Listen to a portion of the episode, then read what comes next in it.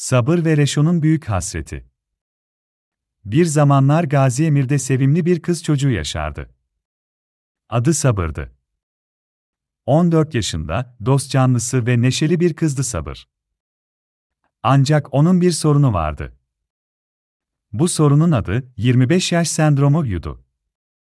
Sabır, sanki 25 yaşında bir yetişkinmiş gibi hissediyor, büyümek için sabırsızlanıyordu.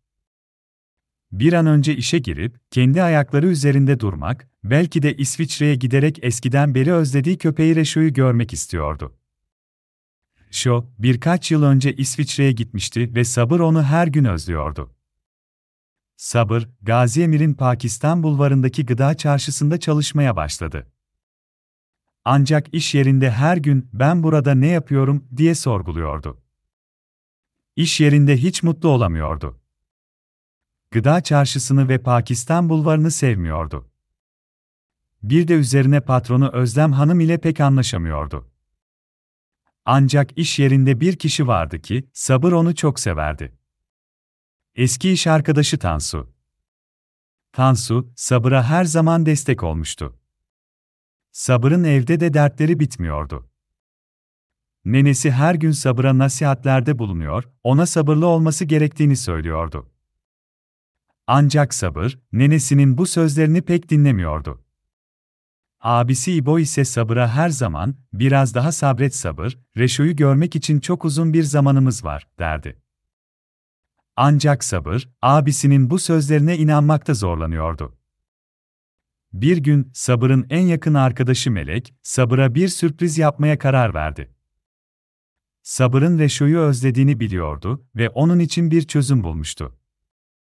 Melek, Sabır'ın İsviçre'ye gidip Reşo'yu görmesini sağlayacak bir plan yapmıştı. Her şeyi planladı ve Sabır'a bu sürpriz planını anlattı. Sabır çok heyecanlandı. Melek ve Sabır, bir sonraki gün İsviçre'ye gitmek için planlarını uygulamaya başladılar. Ancak işler planladıkları gibi gitmedi. Jack biletlerinin çok pahalı olduğunu öğrendiler ve hayal kırıklığına uğradılar. Ama Melek pes etmedi ve bir çözüm buldu. Biletleri almak için bir yardım kampanyası başlattılar. Kampanyayı duyan herkes, Sabır'ın Reşo'yu görmek için İsviçre'ye gitmesine yardımcı olmak istedi ve biletleri almayı başardılar.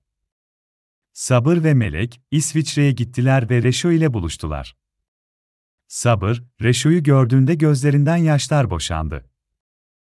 Bu Sabır'ın hayatındaki en mutlu günlerden biriydi. Reşo'yu özlemişti ve onunla kavuşmak ona çok iyi geldi. Sabır, İsviçre'den döndüğünde her şeyi daha olumlu bir gözle görmeye başladı. İş yerini, Pakistan bulvarını ve gıda çarşısını daha çok sevmeye başladı. Patronu Özlem Hanım ile de daha iyi anlaşmaya başladı. Nenesinin ve abisi İbo'nun nasihatlerini de daha fazla önemsemeye başladı. Bu hikaye, Sabır'ın hayatında ona birçok ders verdi sabretmeyi, rüyalarının peşinden gitmeyi ve her zaman umutlu olmayı öğrendi. Ve en önemlisi, hayallerinin peşinden gitmenin ve sabırlı olmanın ne kadar önemli olduğunu anladı.